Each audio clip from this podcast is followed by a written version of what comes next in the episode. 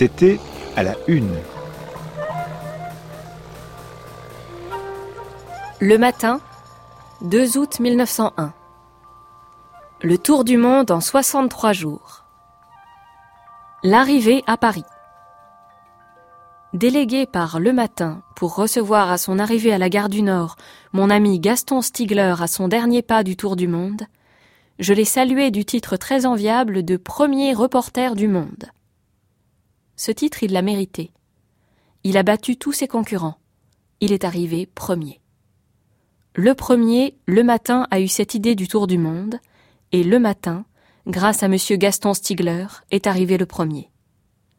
Tous ceux qui se sont rués à sa suite d'Europe ou d'Amérique sont battus, quoi qu'ils puissent dire et quoi qu'ils aient prétendu faire. On ne saurait encore préciser à cette heure les conséquences d'un pareil match. Mais il faut tout de même que cette course inattendue à l'entour du globe présente un intérêt exceptionnel pour que la presse de l'univers entier ait suivi d'un œil aussi assidu les péripéties du voyage de notre collaborateur et lui ait suscité des concurrents aussi nombreux qu'inutiles. L'idée inventée par le matin était, paraît-il, comme je l'ai dit déjà dans un article, américaine. Les Américains ont voulu la reprendre. Les voilà vaincus. L'idée reste française. Et c'est bien certainement parce que cette idée, qui paraissait si américaine, est restée tout à fait française grâce à Gaston Stigler, que la foule se pressait et se précipitait hier à la gare du Nord. Le spectacle auquel nous avons assisté est inénarrable. Je ne saurais dire quel président de la République, quel grand personnage ayant accompli de mirifiques exploits a jamais été accueilli de la sorte. Stigler devait donc arriver à 5h50, nous l'annonçâmes. Dès trois heures, la gare du Nord était envahie. C'est-à-dire qu'on ne pouvait plus prendre le train, ou que débarquant d'un train, on ne pouvait plus sortir de la gare. Tous les privilégiés qui ont pu parvenir jusqu'à nous se dirigent vers l'endroit précis où, sur les indications du chef de gare, le wagon-salon de Stigler s'arrêtera. C'est de là qu'il est parti, c'est là qu'il arrivera. Le tour du monde sera complet à un millimètre près. Madame Gaston Stigler m'ayant fait alors l'honneur de me demander mon bras pour la conduire vers son mari qui a une demi-heure de retard, je la prie de ne point trop le gronder. C'est la première fois que ça lui arrive, me dit-elle avec le plus charmant sourire du monde. Ordinairement, il est toujours en avance. Enfin, le train est signalé.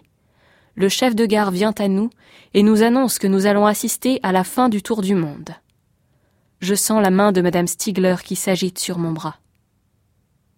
Je veux, je veux, dit-elle, être la première à l'embrasser. Le wagon de Stigler se trouvant encore assez éloigné de nous, voilà qu'elle accourt, qu'elle bouscule, qu'elle saute, qu'elle bondit, qu'elle tombe dans les bras de Stigler. Ils s'embrassent. Elle pleure.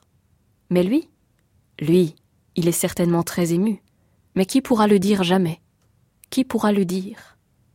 Le voilà, le petit homme en gris, ganté de jaune, sa lorgnette en bandoulière. Il vient de faire le tour du monde. On croirait qu'il vient de faire le tour du bois.